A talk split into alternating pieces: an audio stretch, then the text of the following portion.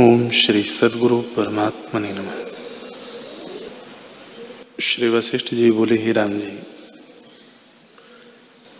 जैसे एक काष्ट की अनेक पुतली होती है, सो काष्ट से इतर कुछ नहीं है। तैसे ही जो कुछ शरीर है, वह पंचभूतों का है। पंचभूतों से भिन्न कुछ वस्तु नहीं।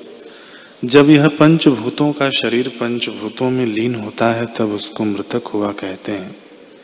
यह आश्चर्य है कि जो प्रत्यक्ष पंचभूतों का शरीर है, उसमें आत्मभावना श्वान करते हैं और फिर हर्ष और शोक को प्राप्त होता है।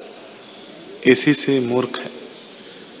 हे राम जी, न कोई पुरुष है, न कोई स्त्री है, पर इनके निमित्त मूढ़ रुदन करते हैं। जैसे मृतिका के हाथी, घोड़ा आदि खिलौने विचित्र रचना होती है और उसकी प्राप्ति में अज्ञानी बालक तुष्टवान और खेदवान होता है। तैसे ही अज्ञानी पाँच भौतिक रचना देखकर उसकी प्राप्ति में राग द्वेष करता है। ज्ञानवान को सब पदार्थ भ्रांति मात्र भासते हैं।